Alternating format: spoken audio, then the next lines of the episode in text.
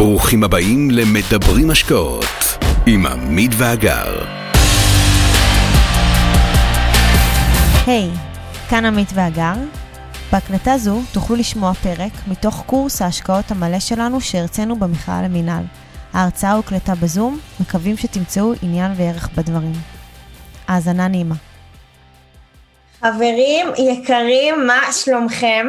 אה, באמת, אני כל פעם אומרת שאנחנו מתרגשים, אנחנו באמת מתרגשים. אה, העליתי את הסרטון שלכם לעמוד יוטיוב שלנו.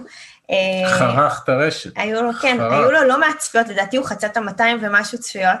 רק ביוטיוב? רק ביוטיוב, גם יש אותו בפודקאסט, בערוץ הפודקאסט שלנו. אנשים מגיבים לי אליו, גם חבר'ה שמכירים אותנו הרבה זמן, וזה מרגש אותי, כי הם אומרים, תשמעו, עמית ואגר, למרות שאנחנו שמענו את הסיפור שלכם, כל פעם אנחנו שומעים משהו חדש, ובכלל החמיאו לנו, אז זה שאנחנו מדברים עם חבר'ה כל כך צעירים. אז אני רוצה להגיד לכם שאיזה כיף לכם שאתם נחשפים. זה לא אומר שאתם מחר בבוקר כבר צריכים, אה, אני קוראת לזה לעבור מהאמושן לאקשן, אבל uh, אני מאוד שמחה, שמחה בשבילכם שיש לכם את האופציה לשמוע את הדברים האלה, להכניס את זה לתודעה, ובהמשך גם לעשות עם זה משהו. אז כמו שתמיד, אני רוצה להגיד תודה לאדם ועמית, אה, האחראים על המועדון הנדל"ן, אני מקווה שאני אומרת את זה נכון, אה, על עצם ההזדמנות שהם הביאו אותנו, גם תודה לשוהם על החיבור. אה, וזהו, היום אנחנו נעבור לסשן השני. ולפני שאנחנו, אה, רק להזכיר שאנחנו רוצים אתכם בשיח, תרגישו חופשי לפתוח מיקרופון ולהגיד לנו, לשאול שאלה, הכל בסדר. בסוף גם אנחנו נגיע לשאלות תשובות, כמו שראיתם, אנחנו עונים על הכל. לא, אבל יותר מזה, אנחנו הפעם רוצים, אנחנו נשתף אתכם יותר, ויהיה במהלך ההרצאה, יהיו שאלות, ואנחנו נרצה לשמוע אתכם, כי להרצות זה סבבה, אנחנו רוצים להרגיש אתכם, והמימד הדיגיטלי הוא, הוא מצוין, אבל כיוון שאנחנו לא באמת רואים אתכם, אז לפחות שנשמע אתכם, או ש... אם יש צ'אט, שדברים כאלה, תענו לנו, זה כן, יהיה... כן, תרגישו חופשי באמת אה, לשאול הכל. טוב, אז... אה, אז רק זהו, אנחנו עושים תקציר המפגש הקודם, שיהיה לנו פלואו טוב. כן. אה, ויאללה, נתחיל. אז התקציר הזה הוא גם מיועד למי שהיה פעם שעברה, כי אני רוצה, אחד, להזכיר, ושתיים, אולי יש דברים שלא הובנו מספיק, וגם מי שלא היה, אם יש כאלה, אז לנסות להכניס אותם. אז בגדול, עמית והגר, אנחנו אה, מה שנקרא זוג נורמטיבי, שלפני בדיוק אה, שבע שנים, בינואר 2014, החלטנו להגדיר לעצמנו נורמות חדשות שלאו דווקא אה, מקובלות ברמה הנורמטיבית, בסדר? על, על, על רוב האוכלוסייה, בטח החתך שאנחנו מייצגים, ולמעשה סיפרנו פה סיפור שלם, איך ישבנו לילה שלם ושאלנו את עצמנו שאלות אה, הרות גורל, שאם אני מזקק אותם בסופו של יום, אמרנו לעצמנו, אנחנו כבר, אני הייתי אז בן 42 אה, והגר הייתה בת 31, ואנחנו לקראת אה, הרחבת המשפחה, אנחנו שנינו גרושים, הולכים להינשא פעם שנייה, יש כבר שלוש בנות שלי, וידענו שיהיו עוד ילדים, ו... עבדנו הרבה מאוד שנים במערכת הביטחון הישראלית, ולמעשה שאלנו את עצמנו שאלה איך אנחנו מייצרים איזשהו מומנטום כדי לצאת ממעגל של אינסופי של עבודה וריצה אחרי כסף ועבודה וריצה אחרי כסף. אתם ממש בתחילת החיים אז אתם עוד לא שם, אבל אתם דקה לפני, mm-hmm. ובסוף אם אני מזקק את זה אז יצאנו למסע בעקבות הזמן האבוד שלנו, כי הבנו ובעיניי זה הכי חשוב בהרצאה הזאת, הבנו שהזמן זה המשאב הכי יקר בחיים, אני אומר את זה עוד פעם, הזמן זה המשאב הכי יקר, זה משאב בחסר, זה משאב מתכלה, ולא יעזור כלום, איך אומרים בגולני, עוד לא נולד המניאק שיעצור את הזמן, אז אפילו שזה גולני, יש שם איזה פילוסוף והוא צודק, בסדר? ואנחנו יוצאים בעקבות הזמן האבוד שלנו, אנחנו מתחילים בתהליך לימוד מאוד אינטנסיבי, שמטרתו בגדול ליצור מנגנון שיביא לנו, אני אעשה את זה ציורי, יביא לנו כסף הביתה מבלי שנצטרך לנסוע לעבודה. בסדר? חלומו של כל אחד שיגיע כסף הביתה בלי, ש... בלי שנזיע בשבילו, ובעברית יותר תקנית אנחנו רוצים לייצר מודל של הכנסות פסיביות שלא קשורות בעבודה שלנו.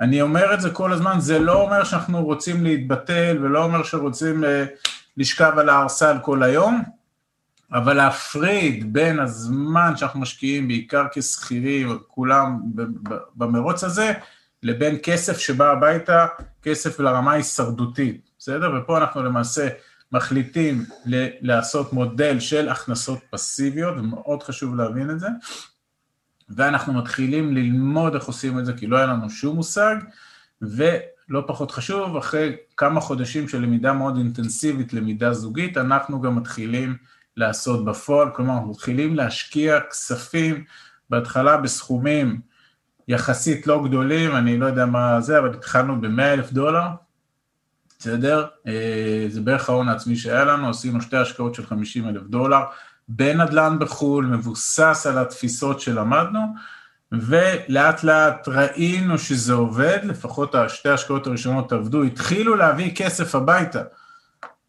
באופן פסיבי, אנחנו נוסעים לעבודה, ממשיכים לנסוע לעבודה, ממשיכים לנסוע לעבודה, ופתאום מגיע כסף הביתה שלא מהעבודה. זאת אומרת, יש עוד גורם, חוץ מעמית והגר, שמכניס כסף הביתה. זה, ה... דיברנו על אבא עשיר, אבא אני, פעם קודמת, זה proof of concept, זו הוכחת התכנות שהמודל הזה אפשרי, ומהרגע הזה אנחנו מבינים, אוקיי, זה נחמד, אבל בשביל באמת, וזה אני אומר לכם גם כן, באמת בשביל לייצר הכנסות פסיביות משמעותיות, צריך להשקיע הרבה כסף. בשלב הזה אנחנו עושים מהלכים מאוד לא נורמטיביים, כמו מכירת נכסי הנדל"ן שיש לנו בארץ, וכל הכסף שהגיע, השקענו אותו, ולקיחת שורה מאוד ארוכה של הלוואות, ומינופים וכל מיני דברים שדיברנו בפעם הקודמת, ולמעשה אנחנו מחפשים הרבה מאוד כסף זול, ומשקיעים אותו בתוך מודל, אנחנו מתחילים לגבש מודל של שחקני אלפא, אנחנו נרחיב על זה בהמשך, בסדר?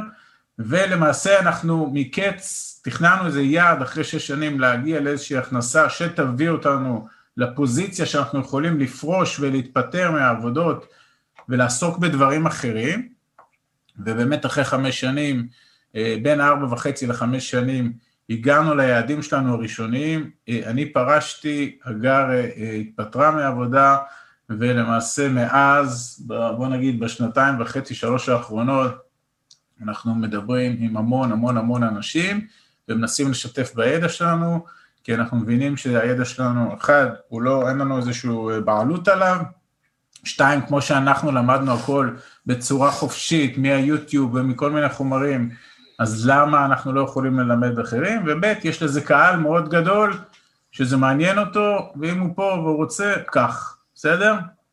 על זה דיברנו פחות או יותר אני, בפעם הקודמת. אני גם, אנחנו שיתפנו אנשים כי זה סוג של מורה נבוכים שלא היה לנו, mm-hmm. אוקיי? אנחנו באמת לא ידענו איך לעשות את הצעד האחרון, הראשון, ולא ידענו איך לברור, ולא ידענו איך לגשת לזה, וזה הפחיד אותנו, וכשמשהו מפחיד אותך, אתה צריך לדעת איך אתה פונה אליו, וכשהבנו שהפחד הזה קיים אצל כל כך הרבה אנשים, זה פחד מבורות, כי mm-hmm. פשוט לא ידענו איך, הבנו שהמורה נבוכים הזה יהיה טוב לעוד הרבה אנשים, ואז החלטנו שאנחנו פשוט uh, מפיצים את הידע, וזה גם מתחבר לנו לכל התכנים ששמענו, שלמעשה דיברו על added value.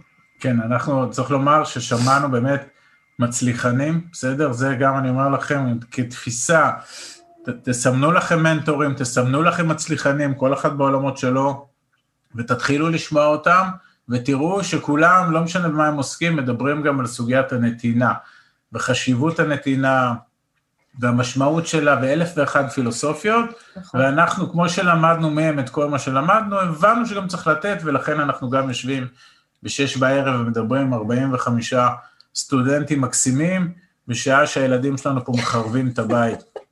אתם פשוט במקרה לא שומעים את זה. בוא נגיד, הבנות הגדולות שלי רצות אחרי הבנים הקטנים שלנו, בסדר? אבל זה באהבה גדולה. הכל בסדר. וזה בית שכור. אם מי שהקשיב לנו בפעם הקודמת, אה, אנחנו גרים בבית שכור. יעל, אנחנו רואים אותך, ואנחנו יודעים שהספר אה, דיבר אלייך, אני מאוד מקווה שלקחת אותו וקראת בו. אני בטוחה שהתשובה היא כן, אז אני אפילו... אם לא, הלך עלייך. יאללה, אז בואו נתחיל לדבר היום מה כן. אנחנו עושים. על מה נדבר היום? זהו, אז אנחנו עושים כזה בריף, אוקיי? ש, ש, כמו תיאום ציפיות, שנדע על מה אנחנו הולכים לדבר. אז, אה, מודל הרפת, אה, למה כל אחד צריך לגדל פרות?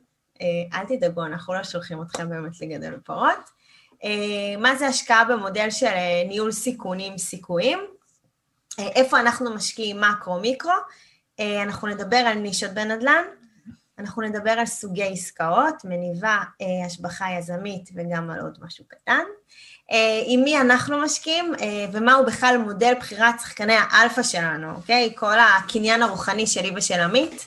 אה, אנחנו נדבר קצת על יתרונות המינוף, יכול להיות שאנחנו טיפה נדלג עליו, אבל נראה, זה תלוי... בסוף הכל נראה בזמנים, נראה גם בזמנים. דיברנו על זה פעם שעברה. זהו, אבל מה שהכי חשוב לנו זה שאנחנו הולכים להציג לכם פה closure אה, מגניב מאוד, שנקרא עסקת הנדל"ן הגרועה שלנו. ואנחנו הולכים פשוט לספר לכם על uh, יופי ממש בלתי נראה של עסקה שנכשלה מ-A to Z אצלנו, uh, וכמו שאנחנו, לא הכל uh, ורוד ונכשלים, ובשביל להיות מאוד מאוד טוב אתה חייב להיכשל בדרך, כי כמה שאתה חייב את החספוס הזה, אז עברנו את החספוס הזה ואנחנו משתפים אותו בחיוך גדול, ובאמת בשביל לעזור לאנשים לא ליפול איפה שאנחנו כבר נפלנו. צ'רצ'יל מגדיר uh, הצלחה, מעבר מכישלון לכישלון בלי להתייאש. בסדר? צ'רצ'יל? צ'רצ'יל האיש היה פעם איזה ראש ממשלה בבריטניה. כן, מה עם טוב, הפרות האלה? טוב, אז ככה, אנחנו נדבר קצת על הפרות, uh, ואנחנו נסביר למה למעשה כל אחד צריך לגדל פרות. בסדר? שעשינו כזה שקף, פה אני אתן לא, לא. כן. כן. אוקיי. אוקיי. אז ככה, אנחנו נסביר על השימוש בעולם הפרות והרפתות, אה, אנחנו מתייחסים ליחסים אה, שמניבים, כמו שהפרה מניבה חלב. למעשה התנובה אצלנו היא cash flow, אוקיי? כולם יודעים מה זה cash flow, נכון? כסף מזומן שמגיע, ואצל הרפתן למעשה ה-cash flow שלו זה החלב. עכשיו, בראש ובראשונה המטרה שלי ושל עמית הייתה לייצר לנו תזרים מזומנים שהולך וגדל, שנגיע לנקודה שבה אנחנו יכולים לשחרר את עצמנו מהצורך ללכת לעבודה. אני מזכירה לכם שדיברנו על זה שאני הבנתי שאנחנו הולכים לעבודה לקבל שכר ומשכורת, אבל אנחנו לא יכולים להתעשר, אוקיי? ואנחנו רצינו להרשות לעצמנו כל מה שבא לנו, ולא התביישנו לדבר על זה, אנחנו עדיין לא מתביישים לדבר על זה, והנה אנחנו עומדים כאן ומדברים על זה. אה, ומה שהיה הרעיון שעמד כל הזמן זה להגדיל את ההון העצמי, בדיוק כמו שכתוב לכם אה, בשקף. ולאחר מכן, אחרי שאנחנו מגדילים את ההון העצמי, למעשה ההון הזה מתחיל לתת לנו תזרים שוטף, ערך, אה, הכוונה ל-cash flow, ואיתו אנחנו מתחילים לחיות. עכשיו, השתי שאלות שמגדירות את מודל הרפת נקראות הכמה ומתי שלי ושל עמית.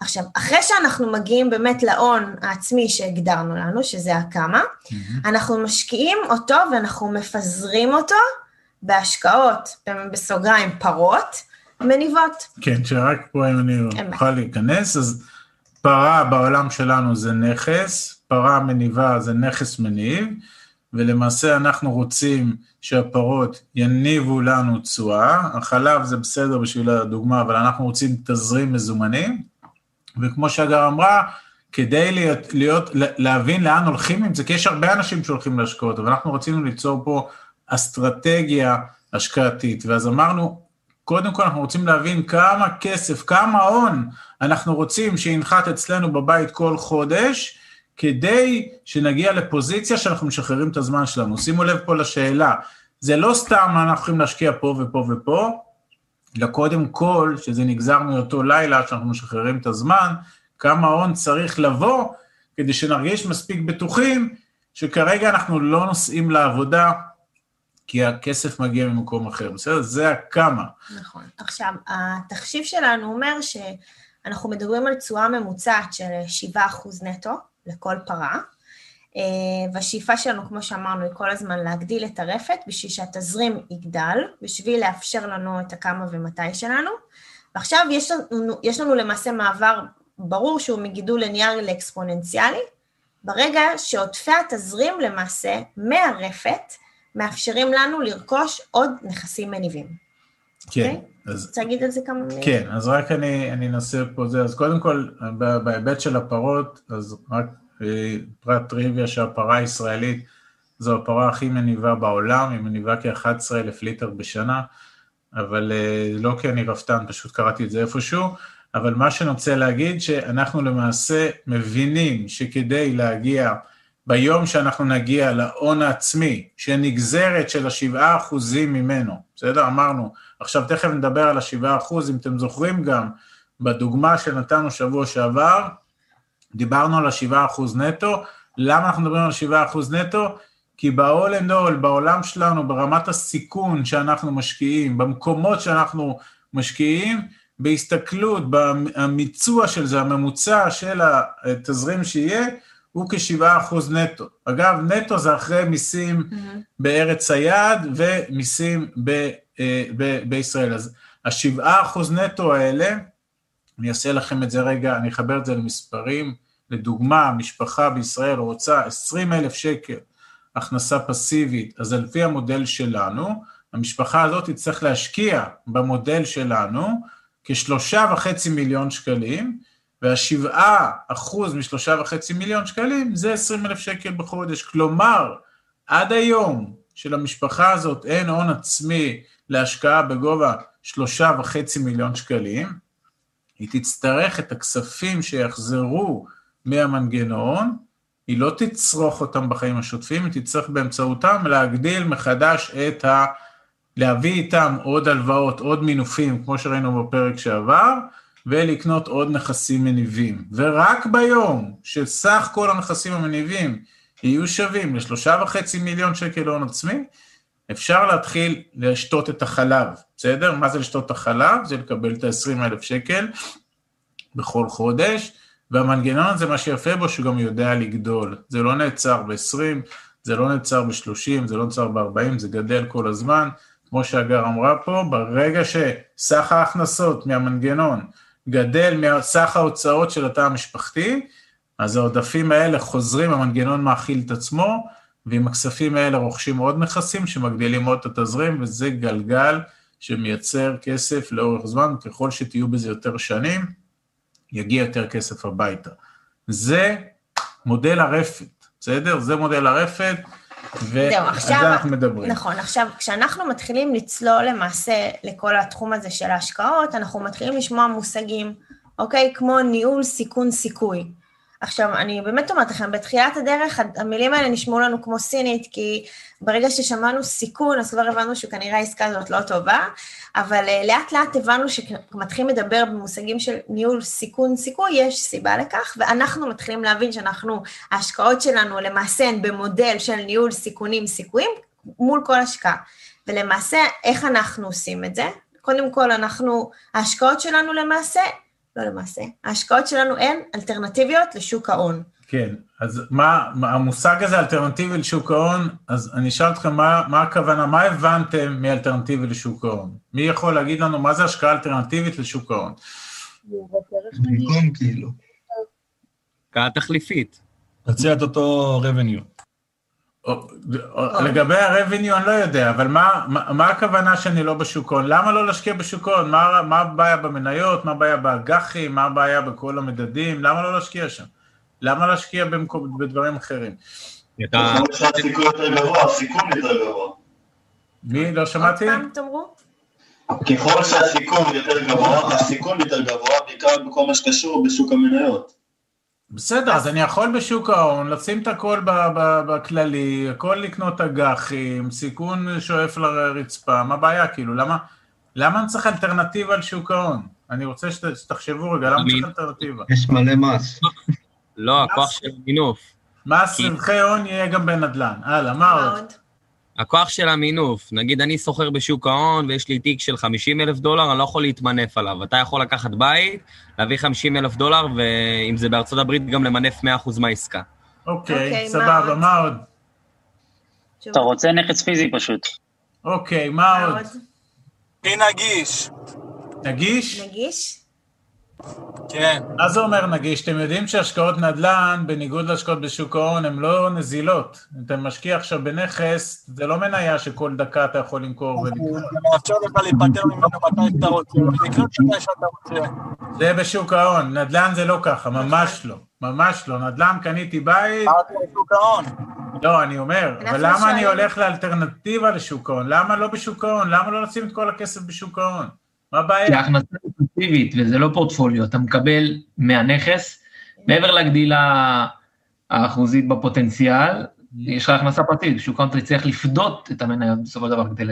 טוב, אז אני, אני אעזור לכם. קודם כל, בשוק ההון יש גם מסלולים של חלוקת דיבידנד שהם סוג של תזרים מזומנים, בסדר? אמנם לא כל מניה תייצר דיבידנד, אבל יש מניות. ולכן לא זאת התשובה. התשובה היא מאוד פשוטה, חברים. כי לא שמים את כל הכסף שלנו באותו מקום, בסדר? שמעתם את הסיפור על הביצים שלא שמים את אותם, את כולם באותו סל, זה חוזר לפרות ולחקלאות. יצאנו מהלול, נשים את הכסף או את הביצים בשני סלים. עכשיו תשימו לב, אתם אולי, אולי עוד לא שמתם לב, אולי אתם לא מבינים את זה, או לא, לא חשבתם על זה, אבל האנשים הבוגרים, כל הכסף שלהם, או הרוב המוחלט שלו מנוהל בשוק ההון, בפנסיה זה שוק ההון, ביטוח מנהלים זה שוק ההון, פוליסות חיסכון זה שוק ההון, קרן השתלמות זה שוק ההון, קופת גמל זה שוק ההון, כל הכספים של כולנו בשוק ההון. עכשיו שוק ההון, במרץ 2020, אתם יודעים מה קרה לו?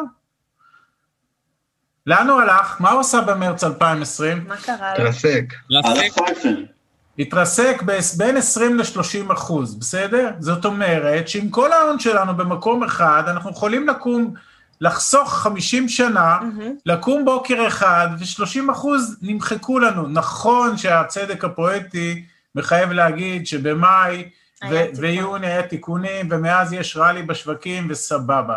האמירה היא מאוד פשוטה, אנחנו לא יכולים לחיות בלי הפיזור הזה, ואנחנו לא יכולים לחיות עם התנודתיות הזאת של שוק ההון, כי היו אנשים בני 67, שבמרץ 2020 היו צריכים לקחת את כל הכספים שהם קיבלו, שחסכו לפנסיה 45 שנה, והתיק שלהם נחתך ב-30 אחוז בגלל הטיימינג הזה. לגמרי. אוקיי, וזה מאוד מסוכן, והתפיסה שלנו אומרת, כדי למזער את הסיכונים, אז יהיו כל הכלים האלה הפיננסיים בשוק ההון, אבל אנחנו נמשוך כספים לאלטרנטיבות, בסדר? פיזור, פיזור. זה מאוד פיזור. חשוב. אגב, זה לא המצאה של עמית ואגר, כל גופי ההשקעות הגדולים בעולם, כל המוסדיים, הולכים ומשקיעים יותר ויותר ויותר כספים בהשקעות אלטרנטיביות, זה מושג מאוד חשוב, אלטרנטיביות לשוק ההון, תפתחו את הראש, בסדר? אה, ולכן אנחנו שם. בסשן הראשון דיברנו איתכם על בית בבעלות, ואז שאלנו מי מכם גר בדירה בבעלות או דירה שכורה, לדעתי רק אחד אמר שהוא גר בדירה שכורה, ואז ביקשנו מכם לשאול את ההורים. אם תרצו לשתף אחר כך אה, משהו שהיה איזו שיחה, נשמח לשמוע. אה, וגם מכאן, אה, מה שאנחנו רוצים שתיקחו ואולי תשאלו בבית, אנחנו לא יודעים לכמה מכם יש אה, קרנות השתלמות או קופות גמל, ובאמת תבדקו איפה זה נמצא, אוקיי? תראו באמת את הנכסים שלכם, הנכסים גם הכספיים. דברו עם ההורים. כן, כן, אני אומרת, אבל כן. גם תסתכלו עליכם, כי חלקכם יכול להיות שכבר עובדים ואולי מפרישים לכם באיזה מקום, תבדקו את הפיזור, תבדקו איפה הכסף שלכם נמצא, תבדקו כמה אתם משלמים, אה, איך זה נקרא? אה, כן, דמי ניהול. דמי ניהול כן. וכזה, זה, זה חשוב לבדוק את הדברים האלה, כי בסוף זה הכסף שלכם, וכמובן, כמובן, תיקחו את המידע הזה, תרשמו לכם רגע כוכבית, לשאול את ההורים ולבדוק איך אצלם נראה הפיזור. האם יש פיזור להורים? האם הם חשבו לפזר, בסדר? לפעמים אני אומרת... רוצים סוד? כנראה שהרוב כנראה לא. שלא, ולצערנו אנחנו נפגשים עם אה, אנשים בגילאים של ההורים שלי, גם של ההורים של עמית, ואנחנו מגלים שהם בכלל לא ידעו את הדברים האלה, והם בכלל לא מבינים שאפילו הכסף שלהם נמצא בשוק ההון, והם אפילו לא יודעים באיזה מסלול של... אה, איך הוא מחולק מבחינת הסיכונים שלו. אז קחו את זה טיפ מאיתנו אני רק. אסכם, שוק ההון הוא מצוין, וזה, כמובן, ואפשר כמובן. לעשות שם נפלאות ואפשר הכל. אנחנו טוענים כתפיסה, אי אפשר שכל הכסף של תא משפחתי נמצא שם. באותו מקום, ולכן אנחנו מחפשים אלטרנטיביות, נכון. אוקיי? עכשיו נתקדם קצת, ודיברנו למה אנחנו אה, רוצים לשאול אתכם, רשמתי כאן בשקף, כל ההשקעות הן מייצרות למעשה הכנסה פסיבית ב-100%, ולמה אתם חושבים שזה מה שאנחנו רוצים לעשות? זאת אומרת, חוץ מאלטרנטיבות בשוק ההון, זה גם הכנסה פסיבית ב-100%. למה אנחנו רוצים הכנסה פסיבית? מה, מה אני ועמית מחפשים? זמן. נכון, מצוין. מצוין. כלומר, אם אנחנו נלך לנהל את ההשקעות האלה, אז נעבוד בזה, נכון? מה עשינו? החלפנו עבודה בעבודה. לא בשביל הילד הזה פיללנו.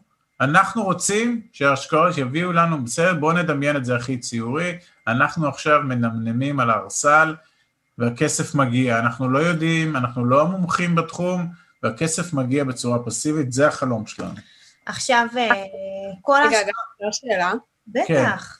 כאילו הכוונה היא שאין התנהלות מול דיירים, אין התנהלות, כלום. יש נזילה, דבר איתי, כאילו, כלום. אפס, כלום. כלום. כלום. אנחנו לא יודעים דיירים, לא יודעים תריסים, לא יודעים שיברים, לא יודעים כלום, בסדר? אנחנו, הנה הכסף, והכסף הזה, תכף תראו מה הקסם שיביא לנו כסף בלי שאנחנו מתעסקים איתו, בסדר? 100% פסיבי, אם ההשקעה לא תהיה 100% פסיבי, לא נעשה אותו, היא לא במודל, בסדר? היא לא במודל, בוא אז נתקדם. אה, כל ההשקעות אה, מבוצעות אה, עם השחקנים הטובים ביותר בתחומם, וזה נקרא מודל בחירת שחקני אלפא, אנחנו נרחיב על זה, הולך להיות פה פרק מאוד ארוך בנושא, ואנחנו הולכים לחפש בטוחות גבוהות ככל האפשר לכספי הקרן שלנו, אוקיי? עכשיו אתם, מה... בואי, בואו כן. נבין עוד פעם את המשפט, בטוחות גבוהות ככל האפשר לכספי הקרן, תסבירו לנו מה זה בטוחות ומה זה קרן. על הכסף שאני השקעתי, מי מבטיח לי אותו שאני אקבל אותו בחזרה, או שאם קורה איזשהו משהו, הוא לא ייעלם לי ביום מן הימים. זאת אומרת, גם אם אני נניח משקיע באיזשהו מישהו בנדל"ן, כן. הוא מנהל לי את הכל, מה, מה הבטוחה באמת שנניח אני משקיע בנדל"ן בארצות הברית, מה הבטוחה שלי שבאמת הנדל"ן הוא שלי? אוקיי, ומה, ומה- ואיך איך רואים, ומה היא סוג של בטוחה? מה, מה זה? אה, או נהיה טאבו, או... כן, לדוגמה, אם הנכס רשום על שמנו בטאבו כאן, או בארצות הברית, או בגרמניה, זה סוג של בטוחה, זה קשר אותנו בחוזה עסקי, ובתרחיש קיצון שקורה משהו, הנכס הוא שלנו, החלק שלנו היחסי. זה, זה סוג של בטוחה, בסדר? יש את זה בנייר ערך, אגב? בשוק ההון יש בטוחות? חבר'ה? בטח שיש בטוחות. איזה? המזומן, בתיק. לא, מזומן בתיק. עכשיו קנית מניה, יש בטוחה עליה? טסלה עלתה, ירדה, יש בטוחה? לא, לא. אין, חבר'ה, אין. בנייר ערך אין, אין בטוחה, בגלל זה הרבה אנשים מרוויחים כסף ועוד יותר מפסידים כסף. אין, אתם לא, זה לא מחובר לכלום, זה, בסוף זה סוג של חוזה בין אנשים, זה, זה, זה, זה מניה. ברגע שיש לך נכס נדל"ני או נכס פיזי והוא רשום איפשהו באיזשהו מנגנון, זה סוג של בטוחה, בסדר? נכס או קרקע, לא משנה. עכשיו, מה זה קרן? מה זה הקרן? הכסף שלך. נכון, אוקיי. okay. קרן זה הכסף, זה ההון העצמי, יש קרן ויש ריבית, בסדר? הריבית זה התשואה שנרצה לעשות מהזה, אבל הקרן זה, ולכן אנחנו נחפש מקומות שבהם הכסף שלנו מקבל את הבטוחות הכי חזקות, כלומר את ההגנות הכי חזקות, ביחד עם השחקנים, עם החברות שאיתן אנחנו משקיעים. בדיוק. עכשיו, אנחנו גם אה, לא נשקיע יותר מ-20% מההון שלנו אצל אה, אותו שחקן אלפא. ולמה זה לדעתכם? לא לשים את כל הביצים בסל אחד. יופי. מצוין. אותו רעיון, חשוב. אותו זה, אם יש מיליון שקל, אז בואו נשים את זה בחמש השקעות. בסדר? אם יש שני מיליון, בואו נשים את זה בעשר. יש ארבעה מיליון, אתם מבינים אותנו, נכון? צריך לפזר כל הזמן, כל הזמן להסתכל, הסתכלות של מה קורה עם... ולא להתאהב בהשקעות. כן, ברור, עם אה, רגשות גם כן לא רלוונטיות. ואנחנו פותחים אה, חשבון חירום שלמעשה מלווה אותנו לנצח, אוקיי? מה, מה זה חשבון חירום לדעתכם? כמה אתם חיים אה, בחיי לא מותרות, כפול כמה חודשים, כמה ההוצאות שלכם החודשיות, כפול כמה חודשים שאתם רוצים, 3, 6, 12. מי מי זה? מי זה? מי זה הקשיב לחומר? תקשיבי, עשית לי אינספייר שבוע שעבר, סיימתי עוד הפעם את אבא עשירה ואני כל שבת, ועברתי על כל הערוץ שלכם. אה, אז בוא נראה אותך, מי זה מדבר? רגע, לא, משום מה לא ראינו. תודה, אין לי פה, סליחה. אוקיי, כן, איזה לא חמוד. חשוב, אז מה איך ש... השם? מה ש- מי- איך השם? עמית. אה, שם יפה. עמית. אז עמית אומר, וזה, ו, ואנחנו גם טוענים, בסדר, שימו לב, אנחנו, ת, תשימו לב ב- בפילוסופיה שלנו, אנחנו כל הזמן עוטפים את עצמנו במנגנוני הגנה, בסדר? למה? וזה גם כן חוזר להתחלה, בכל השקעה יש סיכון. בכל, אני אומר את זה עוד פעם, בכל השקעה יש סיכון. יש בה גם סיכוי, אבל יש סיכון, ולכן אנחנו עוטפים את עצמנו. אחד, יוצאים משוק ההון, כי שוק ההון הכל שם. שתיים, מחפשים את הבטוחות הכי חזקות לכסף. שלוש, הולכים עם השחקנים הכי טובים. ארבע, עושים חשבון חיסכון כזה. מה זה אומר? בעיניים שלנו, כלו כל הקיצים, פגע מטאור ברפת שלנו, נכון? יש לנו מודל הרפת, פגע מטאור סלאש משבר עולמי בנדל"ן, איפה שאנחנו משקיעים, וכרגע במשך חצי שנה, שנה, אין הכנסות בכלל מהמנגנון. יכול לקרות? עד הקורונה אמרו לי לא, אחרי הקורונה הכל פתוח. יופי, ולכן אנחנו נייצר לעצמנו חשבון חיסכון שלא נוגעים בו, מסתכלים עליו, מלטפים אותו, איך מחשבים כמה הסכום בו, אני לא אכנס לזה עכשיו, פה עמית אמר, ובצדק, מי שזה מעניין אותו, שיראה בחומרים שלנו, זה פשוט כבר קצת יותר מדי טקטי, אבל התפיסה היא שאנחנו ערוכים ליום סגריר, והיום הזה לפחות חצי שנה, בסדר? זה לא משהו שאנחנו חודש, לפחות חצי שנה אנחנו נערכים לחורף אטומי, ואז שיהיה לנו מאיפה לאכול. כן, ולסכם את זה שאנחנו כמובן, כמו שאמרנו, נשאף לגוון את הרפתות בלולים, כרמים וכולי. כלומר, אנחנו נרצה, חוץ מהפרות, נרצה גם שהתנובה, או אה, יגיעו לנו גם הכנסות מעולמות שהם לא נדל"ן, אם הפרות היה נדל"ן, ואם יש עוד עולמות ודברים שעונים לנו על זה שזה לא שוק ההון, וזה הכנסות פסיביות, וזה שחקנים חזקים, אז נקרא לזה לולים, נקרא לזה כל שם אחר. נכון.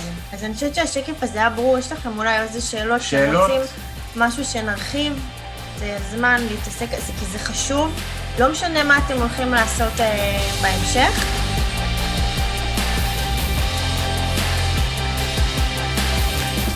עד כאן להפעם. כרגיל, שמחנו לשתף בידע ובניסיון שלנו, מקווים שנתרמתם.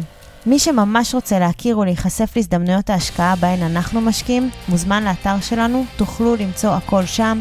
אנחנו כמובן גם פעילים בכל הרשתות החברתיות, מוזמנים לעקוב אחרינו. אם אתם מכירים אנשים נוספים שהתכנים שלנו יכולים לסייע להם, נודה לכם מאוד אם תשתפו אותם. להתראות חברים.